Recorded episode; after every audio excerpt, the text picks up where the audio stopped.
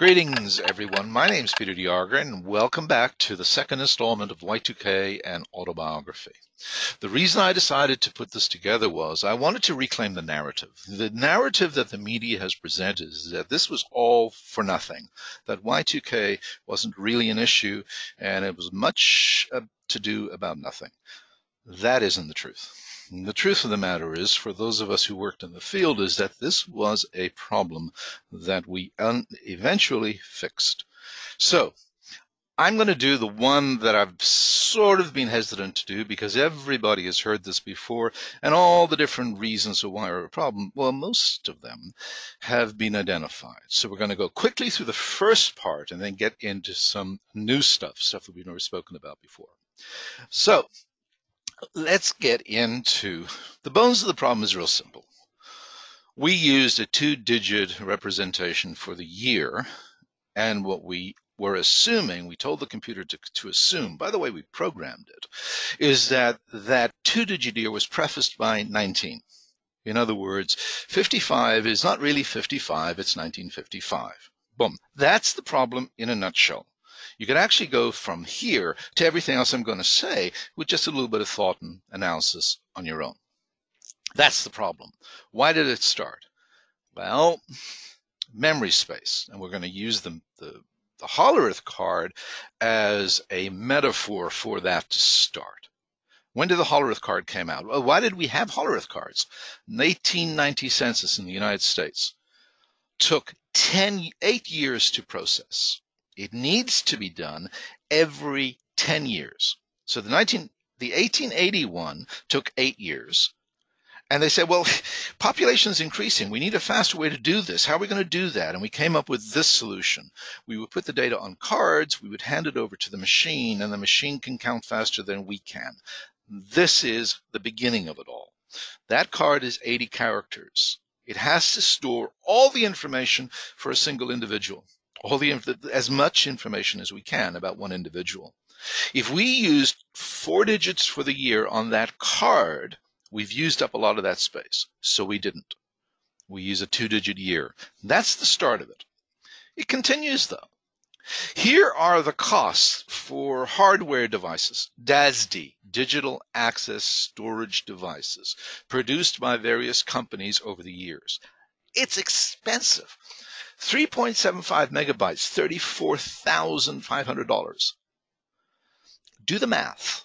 How much does it cost to store a four digit year versus a two digit year? Whatever it is, it's about a dollar or something. It's expensive. We can't afford to store all the data. Now it got better, and it got better rapidly.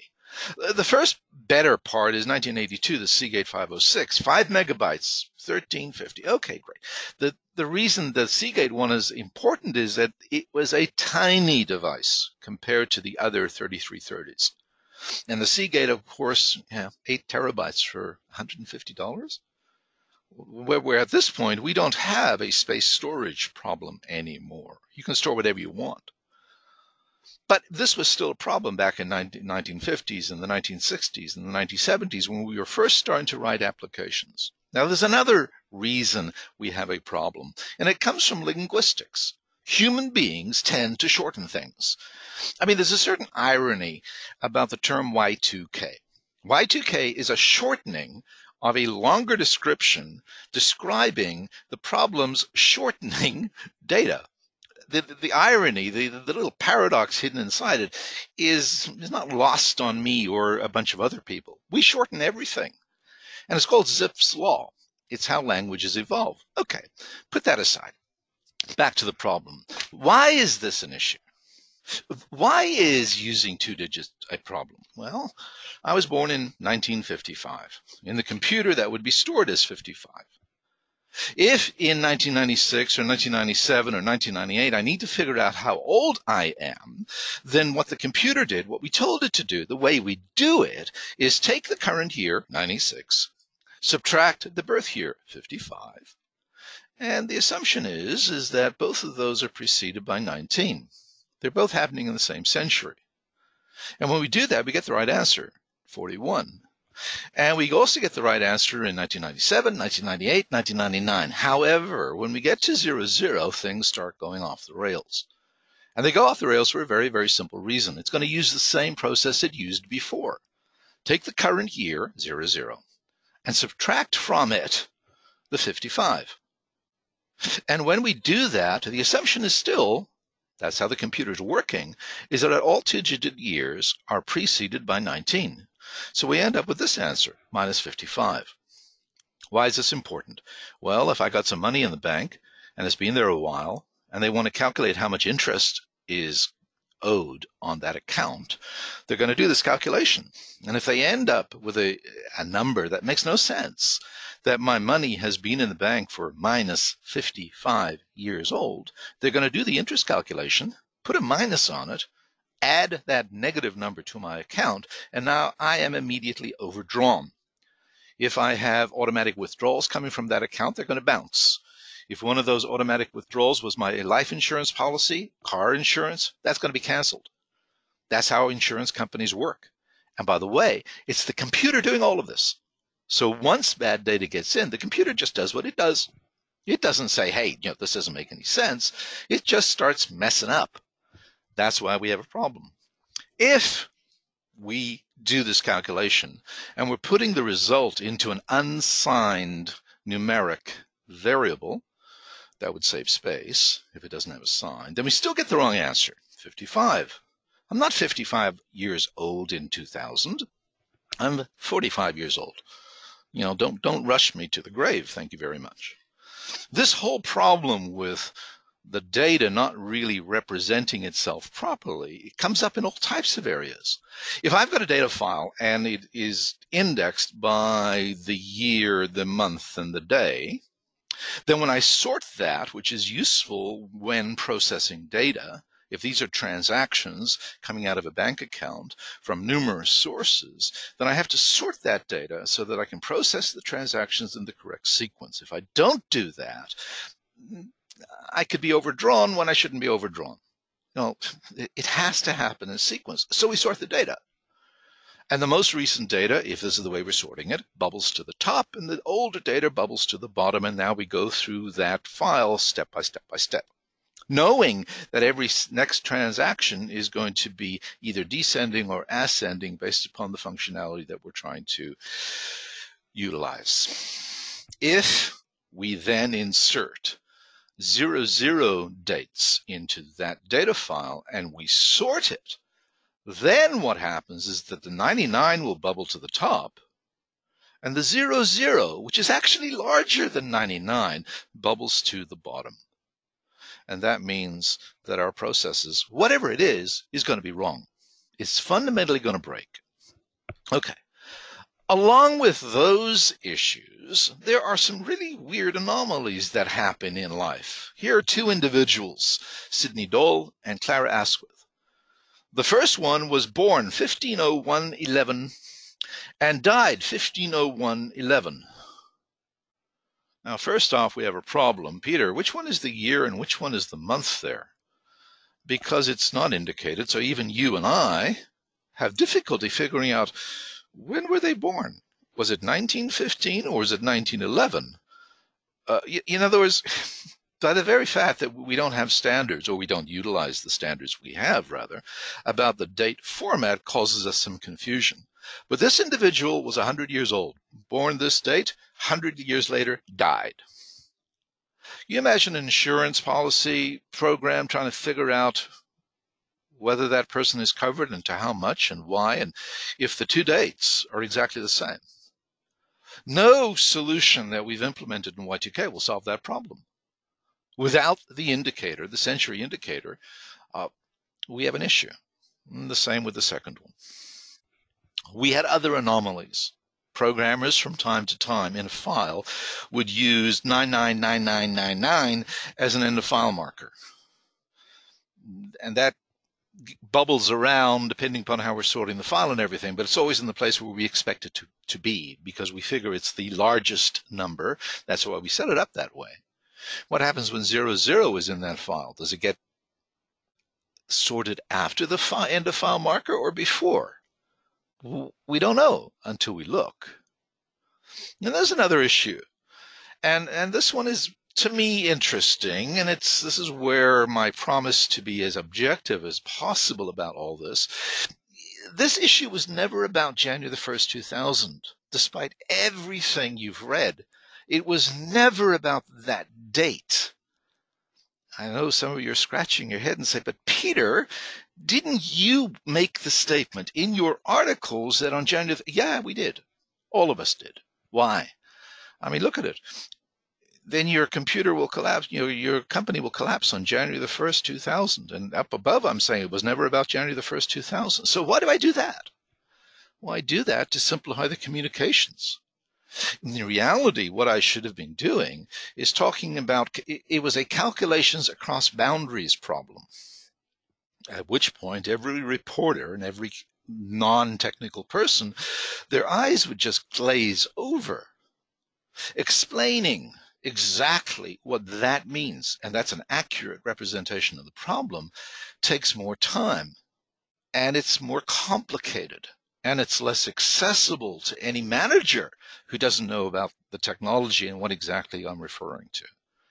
So, despite every article and every statement and every interview I gave, I gave more than 2,000 interviews and we said it was always about January the 1st, 2000. And in a way it was, but in a deeper sense it wasn't. In 1970s, banks were beginning to have year 2000 problems. 30 years before 2000 came around. Why? Well, simply because uh, in a bank, if you're setting up a 30 year mortgage, then in the 1970s, that end date, the due date, the closing date for the mortgage is in 2000 and something. But the 2000 part, the, the 20 part isn't stored. The the policy ends or the, the mortgage ends in 05. The computer doesn't know that that's 2005. It thinks it's 1905. And we had precursor problems as early as 1970s and we had them in 1980s. In 1990s, we had some credit cards that were renewed. And if you look on your credit card, the renewal date is okay, fine. It's going to be, it's renewed on this date and it's going to expire in seven years.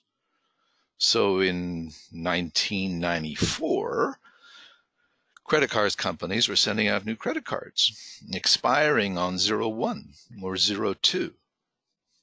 And when you went to the store with your credit card and you wanted to buy something and the retailer swiped that card, the retailer system, which was wasn't written or created by the credit card company, rejected the card.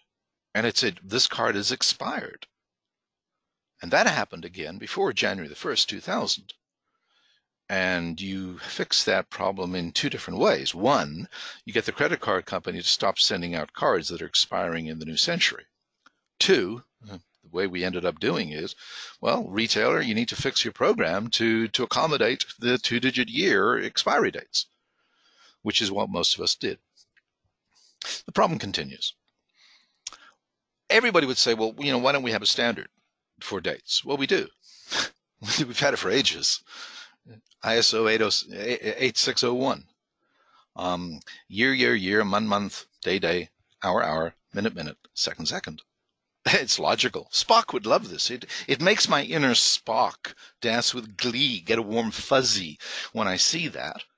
There's only one problem, trivial problem. We mostly ignore it. Uh, we ignore it all the time. I challenge anyone listening to this to open up their wallet and pull out a bunch of receipts that you haven't filed away yet and see how many of them are still using two digit years. And bottom line is, is that we don't use standards. We scream about them, we talk about them, we spend a lot of money creating them, but we don't really adhere to them. Uh, we will have our reasons. If we did adhere to them, it would be great. There was another problem in the year 2000. And it was a problem that wasn't related to the two digit year, but it was a problem that occurred, you know, happened in, in the year 2000. And while we were fixing Y2K, we were certainly in there trying to fix this problem too. Is the year 2000 a leap year? If you only know the first rule, it's if it's evenly divisible by four, your answer is yes. Of course it's a leap year. Oh, and by the way, it was a leap year. So if you programmed your system that way, great. No problems. But the problem is, is that that's not the only rule for determining a leap year. It's not a leap year because it's also evenly divisible by the second rule, 100. 2000 is divisible, evenly divisible by 100. Therefore, it is not a leap year. However, there's a third rule. Of course, it's a leap year because the third rule says if it's also divisible by 400, it's a leap year. Now, if you're a programmer and you don't know all three rules, if you only know the first one, then you got lucky. Your bad programming didn't cause a problem. You lucked out. You got the right answer for the wrong reason. The reality is that if you know the second one, chances are very, very, very good that you also know the third one. And you programmed it right and you got the right answer for the right reasons. Here's the problem. Is 2100 a leap year? Now we're, you know, Peter, we're not supposed to be talking about 2100. We're supposed to be talking about Y2K. Yeah, yeah, I get it. But I have this thing about problems existing in systems. Is 2100 a leap year? Now, here's the sad part. Whenever I ask a bunch of people, say more than 50, is 2100 a leap year? I will get some people putting up their hands saying, no, it is not a leap year. Or rather, yes, Peter, it is a leap year. Sorry. Every now and then I fall into it. They'll put up their hand and they're adamant. They're absolutely adamant. Peter, it's a leap year. Trouble is, it's not because it's not evenly. Uh, it, it doesn't apply to all four rules, all three rules. It's not a leap year. It's evenly divisible by 100. That makes it not a leap year. It's not divisible by 400. So here we go again. Now, it only takes one programmer out of 50 programmers to start causing problems in systems that are intertwined, where data is being passed back and forth. Uh, this is an issue. If we don't get it right all the time, this is the nature of systems. If everything in the system isn't working, then we have a problem. Those people who insist that it is a leap year are in for a rude awakening. Uh, not really. They'll likely be dead by then. So it's not their problem. It's someone else's problem down the line. Now, if you'd read most of the articles around Y2K, that's the description you heard. This is why Y2K was a problem. But the reality is that the problem is much, much, much more complicated than that. And we'll start going through. Okay. When we create an application, there are three components. First component is the data that goes into the system. In the beginning, that data was constrained by the Hollerith card, 80 characters code. 80 characters per data record. We used two digit years to save the space on that card. We then wrote an application that took into account that it's only using a two digit year, and then we produced output. Now, if I'm describing a system, if I'm describing an application, most of you are nodding your heads and say, okay, that's a pretty good description of an application, except it's not. There are some other components to a good program. And the first component is that we have to have some system documentation to tell the user and future users of this application what it does, what's its purpose. And we can call that system documentation or application documentation if you wish. But even that's not the end of it. Anyone who's ever been a programmer knows that the system documentation isn't good enough not when you get down into the weeds of the code. When you're looking at 20,000 lines of COBOL code, all too often you'll run across a piece of code and you'll sit there and you'll go, what in the name of all others holy is this person trying to do right here? And if there's any, if there's no inline documentation to give you a clue as to what it's doing, then you should be very, very wary of making any changes to that code. Now, while some programmers are very good about this and will sometimes have more documentation in the program than there is program, there are others that will have 300 lines of code and one line of explanation as to what it does without really going in and explaining exactly what's happening all the, all the way down. Now, if you've ever been a programmer, the only people who really understand the importance of inline code are programmers, especially maintenance programmers. People who have to go in and change someone else's code. Two or three years after the person has written it, possibly they're dead, they might not be in the organization. Inline code is incredibly important. Now, so far you're looking at this, and what do we got so far? We have data going in, we have system documentation, we have inline documentation, we have the source code, and we have the output. Now you're looking at this and say, okay, that's a good representation. That's not even close, because there's another layer to this. When we write source code, we tend to use compilers. A lot of the code that we use is not interpreted on the fly as the program's executing it. Some of it is, not all of it is. Back in the day, most of it was compiled code. You take the source code, you run it through a compiler, and the compiler generates something called an executable module or uh, I'm drawing a blank. It's an executable. It's an executable. It's machine code. There's no commentary inside that. There's no explanation as to what the data variables are. It's just the raw essence of what that source code was indicating should be done. And the inline documentation doesn't exist in there. The system documentation applies to it. And the data doesn't really go through the source code, it goes through the object module. Now that's important because the data file that we're accessing is actually gibberish unless we have the source code that points to the data file and says, okay, the first field you're going to have is a date, and the next one you're going to have is an amount, and the next one you're going to have is a longitude, whatever. The source code is how you decrypt what is in a data file without the layout of the data file, which exists in the source code nowhere else. The raw data in the in that data file is a mystery to you. You don't know what makes what makes it makes how it's made up, how it's how it sits there.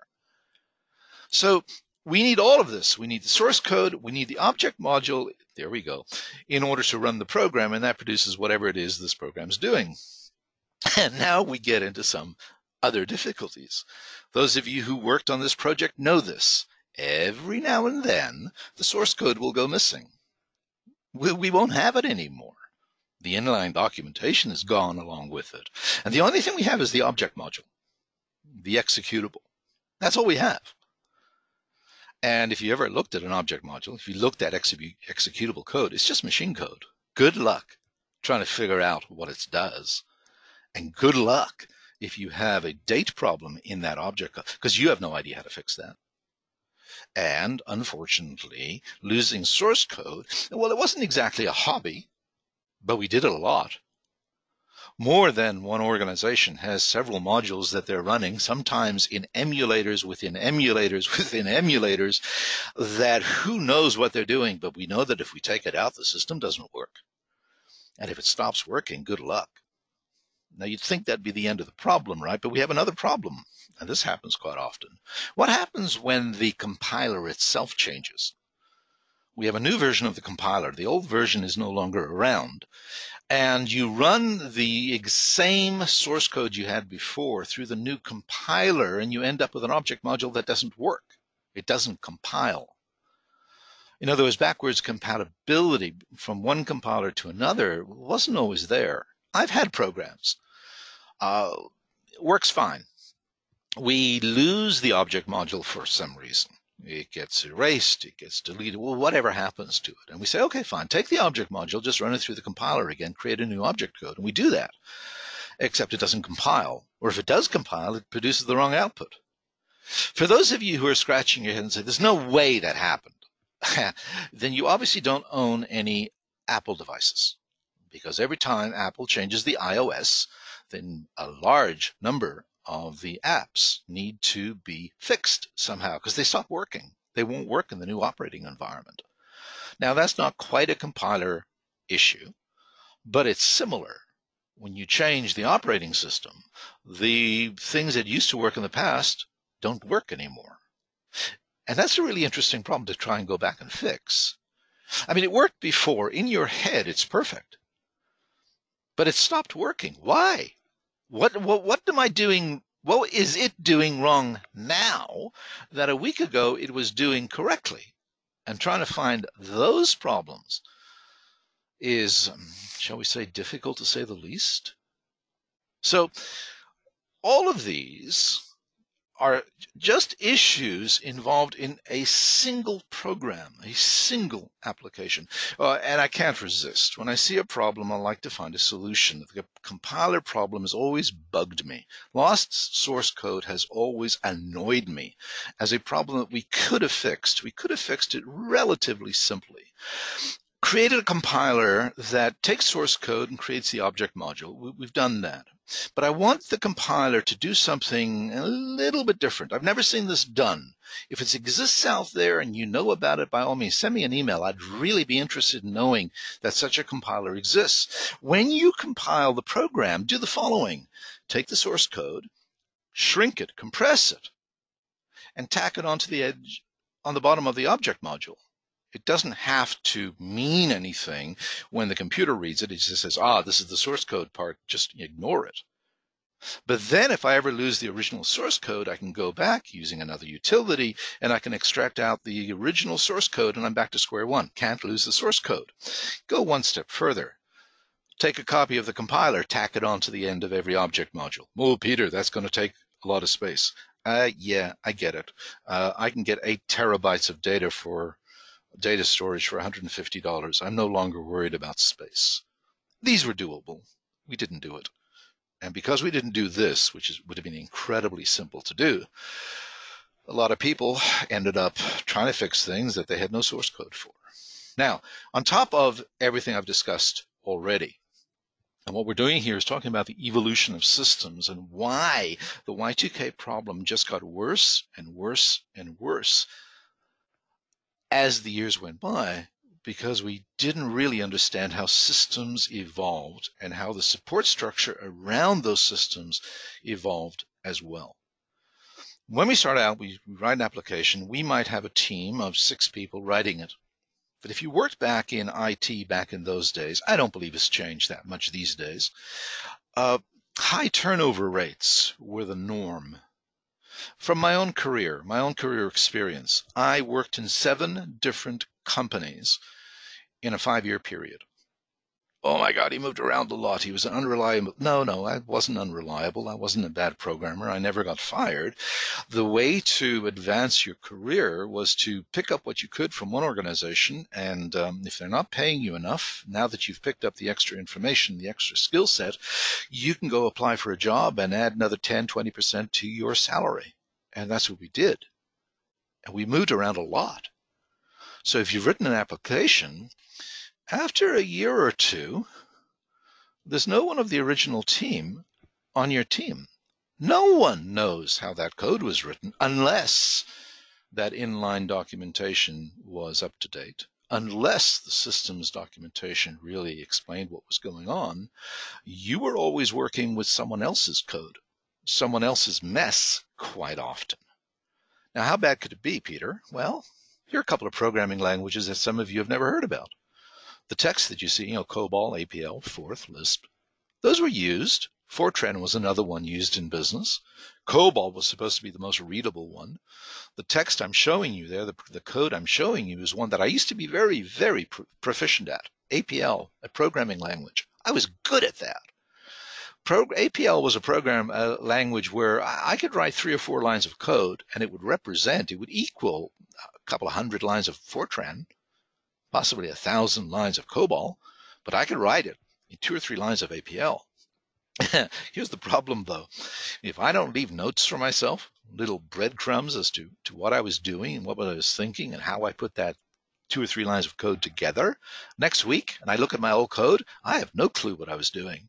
It's it's a peculiar language, incredibly powerful, but unless you knew it, uh, good luck trying to fix someone else's code. I mean, knew it inside out. COBOL was like that. There was such high turnover over the period of time that by the time Y2K became an issue, a real issue, 1990s, a lot of COBOL programmers had retired. We were still running COBOL, but we had no COBOL programmers, maybe one or two you know, they were in a back room somewhere. We brought them out when we needed them, but there wasn't teams of them. We used to bring them back in the Y2K days to out of retirement. You know, Florida. We just we took them all out of Florida, brought them into the organization so they could start fixing this code. Turnover is an issue. I won't mention turnover, turnover again, although it's a prevailing theme throughout all of this. Corporate knowledge, system knowledge is lost every time someone leaves. So let's get into the interesting stuff. When the medium changes, things, well, they should work one way, but they don't. If I'm changing the data input to a program from cards, the Hollerith cards, 80 characters, the, and if I change that to, well, okay, we're going to store that data now on one of those IBM DASDs that are costing us a lot of money. Now, first off, why am I doing that? Well, if you're storing data on paper, Hollerith cards, then you have to store that data in a room. And when you need it, you actually have to go and find that data file, physical data file, grab the box or boxes. They're numbered, they're in sequence.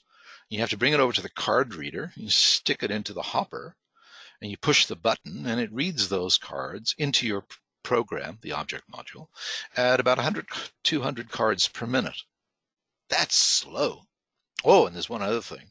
If you're moving paper through a machine, then every now and then the paper gets jammed.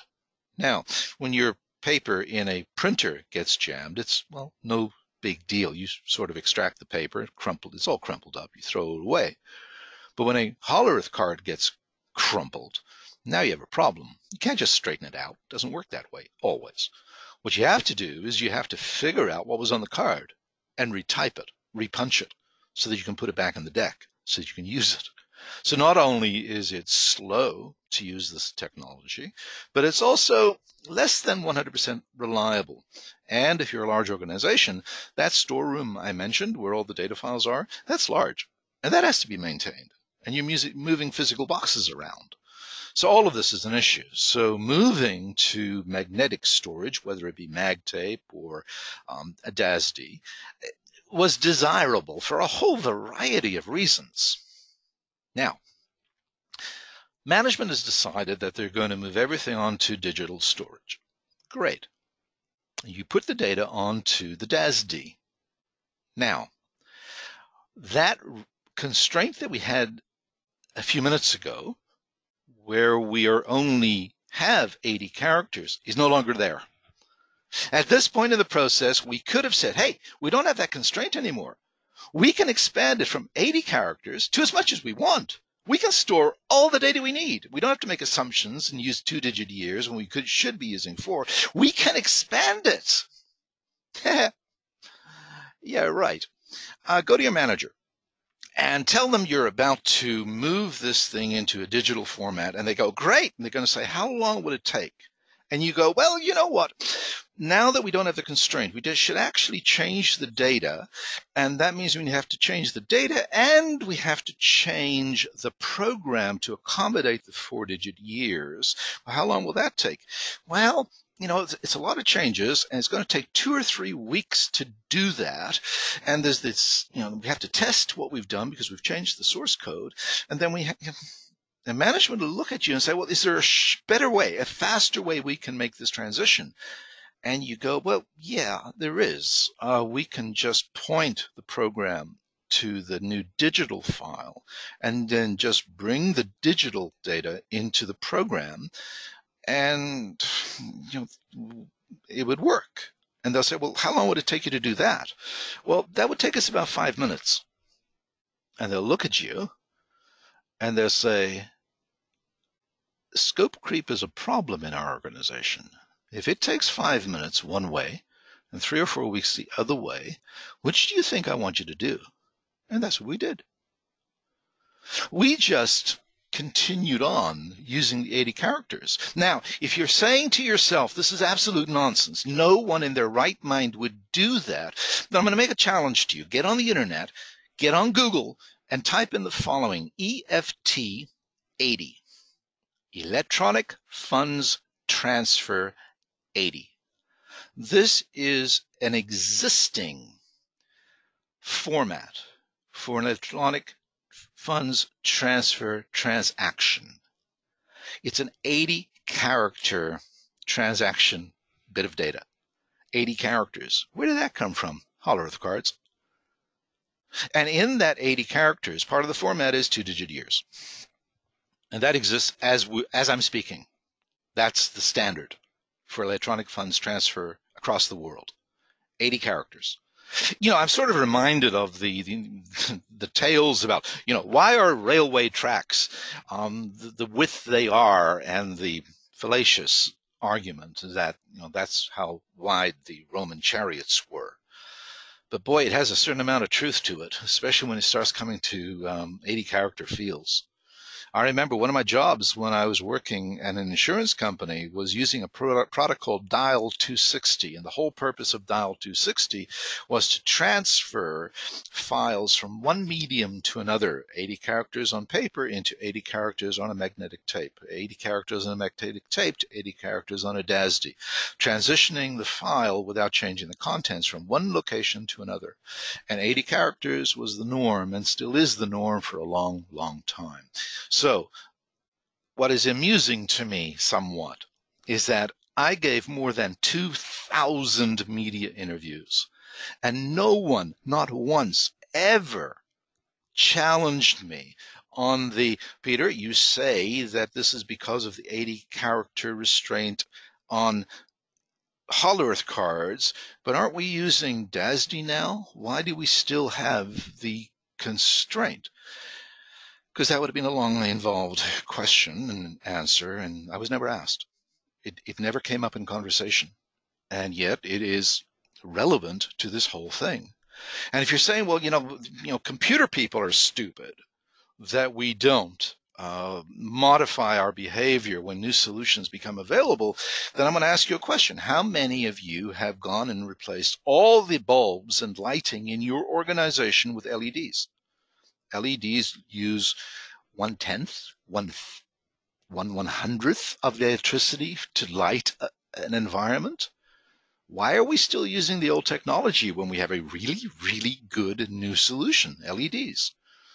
Because of something that I call technological inertia.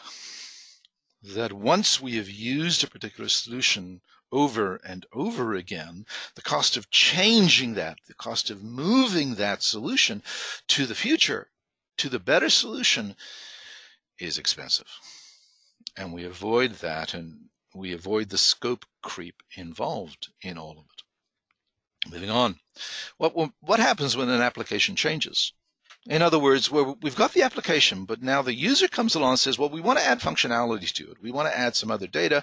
We want to create a different type of report. So we have two data streams now that we're going to access rather than the one before. And the report that we're bringing out is going to be different than the one we've used before. How do we do that? Well, what we do is, well, we go into the program and we will block out a piece of code. We don't delete it. Anybody who's a programmer knows this. We never delete code. It once worked. We might need it again. So we're just going to jump over it. We're going to put it off in the corner. We're not going to delete it. It'll still be in the source code. And then what we do is we, we kludge things. We add modules. We go in and we fix one line here and one line there in order to generate something new. We, what we don't do typically is every time someone comes in with a change to an application, we don't go back and start from scratch. In other words, we're not going to go into this program and start expanding it to four digit years. Why? Because we have the existing data out there that uses two digit years. And that data is coming from other programs. And if we were going to change the database to be four digit years, we have to go back to the source that created the data and modify that program. We don't do that. And we don't do that because we don't like scope creep. We want to do as much as we can, as quickly as we can, spending as little as we can and we just perpetuate the two digits from the 1960s to the 1970s to the 1980s to the 1990s and into the 2000s. This is embedded in our systems. It costs a tremendous amount to fix it, so we don't fix it. We just perpetuate the whole thing. Oh, by the way, when we're changing systems, we really should be going back and modifying the existing system software to reflect the changes and modifying, making sure that all our inline documentation is brought up to date as well. I don't know about you, but it's my experience that we don't tend to do that. Not as diligently as we should. All documentation should have an expiry date that basically says if this has not been refreshed, brought up to date by such and such a date, it no longer exists, and now now you're forced to create new documentation. Every now and then we replace the application entirely. We don't modify it. We actually do bite the bullet. And we say, okay, fine, that's the new report I need. It's going to do something entirely different. And we say, okay, take the existing application and delete it, get rid of it. And now we're going to insert a new application between the data and the new report.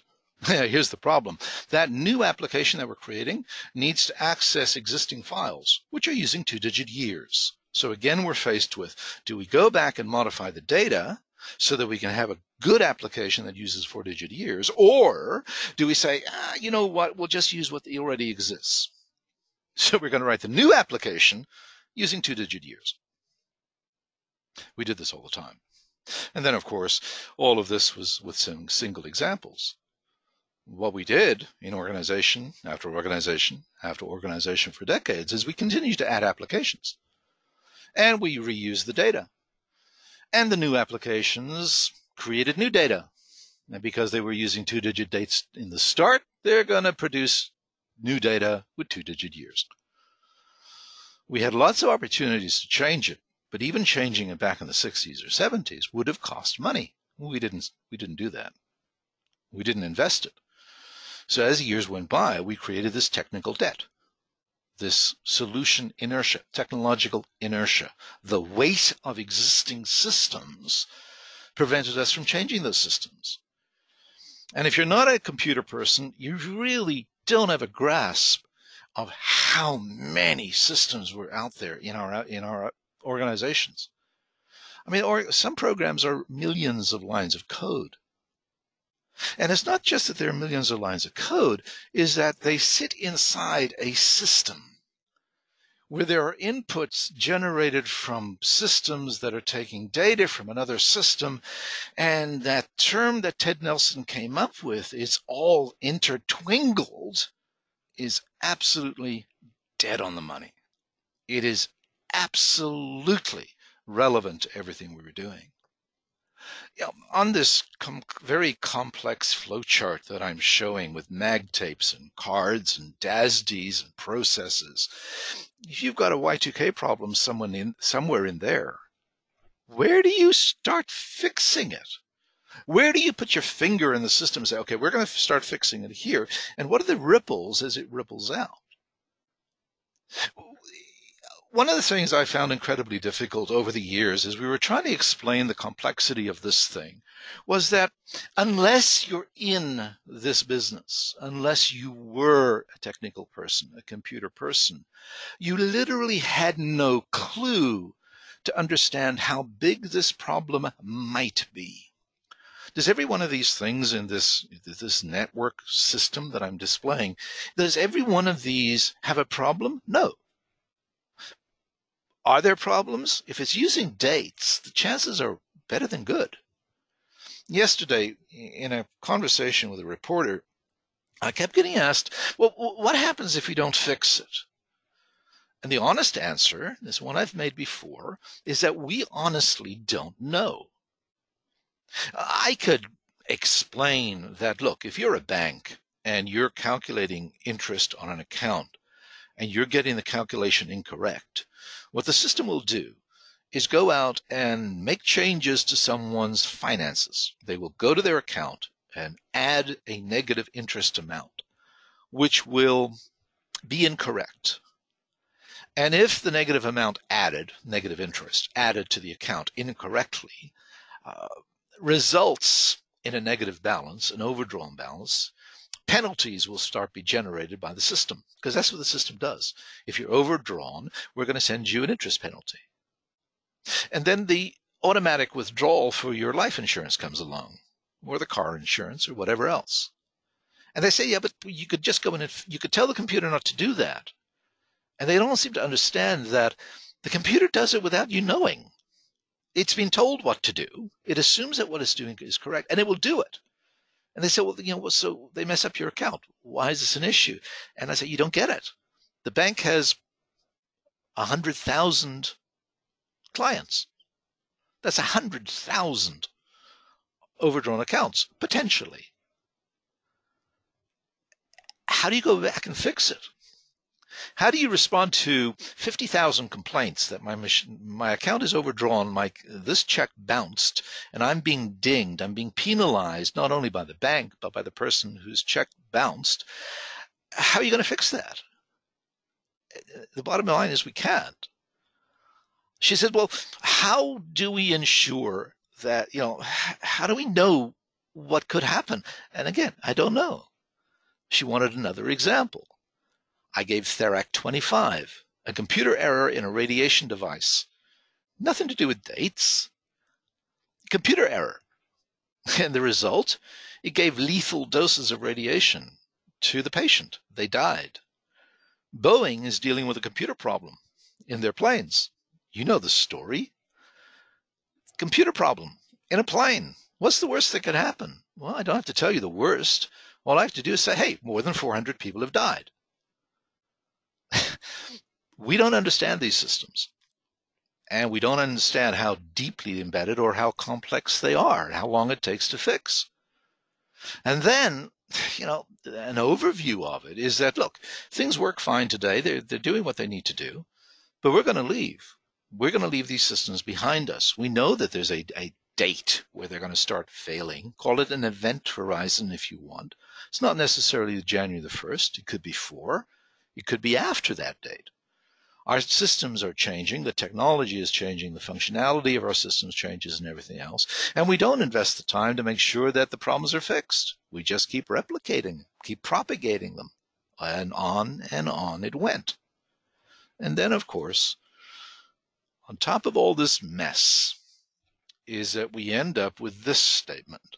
And this is a statement that I have heard so many times in my life, not just Y2K. This is a statement that we hear all the time. Someone will fix it by then. Someone else will take care of this. Uh, one example, because this is all related. This isn't just about Y2K. It's about how we as human beings deal with problems, especially problems where we know there's a problem. We have the evidence that there's a problem. Plastics, I'll talk about any of the other ones that are more controversial. Plastics are an issue. Plastics are indestructible.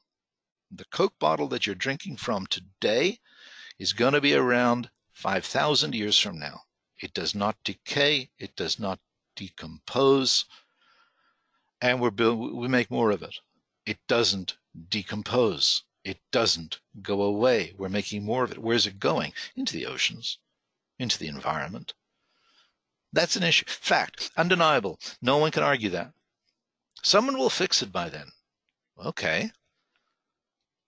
Who exactly?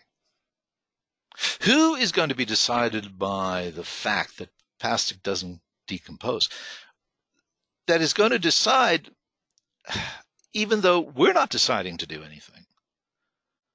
Y2K was like that. We've always known that a two digit year would cause a problem. We knew that from the start. In the very first episode of this, I identified articles that were written back in the 1980s. This is a problem. IBM wrote about it. Chris Anderson wrote about it. I wrote about it. Ohms wrote about it. We knew the problem was going to be there. And we suffered under this, this notion someone will fix it by then. Well, who exactly? Why are they going to decide to fix it when we're not? They won't have any more information than we do. So what's going to prompt them to do it when we can't do it? When we choose not to do it, what exactly will they do? How exactly will they fix it? This is going to be this one itself. This this phrase itself is going to be the subject of one of the future episodes. And we're going to focus on this because this thing is separate from technology. It's separate from the Y2K program. Oh, sorry, the Y2K problem, but it is relevant to every single problem that we encounter in your organization right now, forget plastics for the moment. There is a problem right now that everybody's aware of. and that you know that's going to cause trouble down the line. And the response to that problem, whatever it is, I have no idea what problem you're dealing with, is that someone is saying in meetings, uh, don't worry about that. Someone will fix that later. Someone, someone else will take care of that. Why not us? Why not now? The next episode is going to be focused on the solutions that we deployed, both technical and strategic, that we dis- deployed to try and fix this issue. Now, in the end, we fixed it, greater and lesser degrees. The notion that there were no problems is incredibly naive. There were banks that had problems. Picture yourself as a bank on first week of January 2000 they have a Y2K problem. And that happened. I know what happened. I received notifications that it happens. I was the center of all of this. I, imagine someone in that organization. Are they going to pick up the phone and call the media and say, we, the, this bank, have a Y2K problem? no, they're not. Why? Because it would cause undue attention. It would cause literally a run on the bank. So a lot of the problems that occurred were trivial trivial because of all the work that we went into to try and fix this, but they existed. The notion that nothing happened is is naive to say the least. We're going to talk about the, the various solutions that we put in place to make the outcome that occurred possible. Uh, my plan is still to have 10 to 12 different episodes on that, which episodes we have in the future is going to depend in large part to the feedback that you folks send along. If you're listening to this, then you're finding it in either Podbean or iTunes, Y2K and Autobiography, and what you're listening to is the audio component. The reality is that this, the audio component, is attached to a video component where some of the visuals will help clarify what I'm talking about and drive home some of the issues. If you want to view those, the place you're going to go to is vimeo.com slash on demand slash Y2K. And it is an on demand service. You can subscribe to all of them and you can pay for access to the individuals. Why am I doing that? Well, the amount of work that it's taking. And I need your support. If you believe Y2K was a story that we should remember, that it was one of the largest projects we've ever embarked upon. We spent somewhere between 300 and 400 billion dollars worldwide. It was the number one project we've ever faced. We collaborated. I ran a mail list with 80,000 people on it that were sharing ideas. We, we reduced that to about two and a half thousand and every day we were generating three, four, five hundred emails every single day, identifying issues, offering suggestions. It was the first worldwide collaborative project. And none of that has been covered in the media. And I want to make sure that in 2100 or whatever, there will be as objective a view of this as possible so that maybe, just maybe, the next time we do this, because we're going to do it again, that we'll be better prepared. So, without any further ado, I want to thank you for attending. Uh, these are hopefully going to be posted every two weeks. So, the next one, if my schedule is correct, will be the end of January. And I'm looking forward to your feedback. That email there, pdejager, P D E J A G E R, at technobility, T E C H N O B I L I T Y dot com, is the way to contact me. Uh, my website is technobility.com.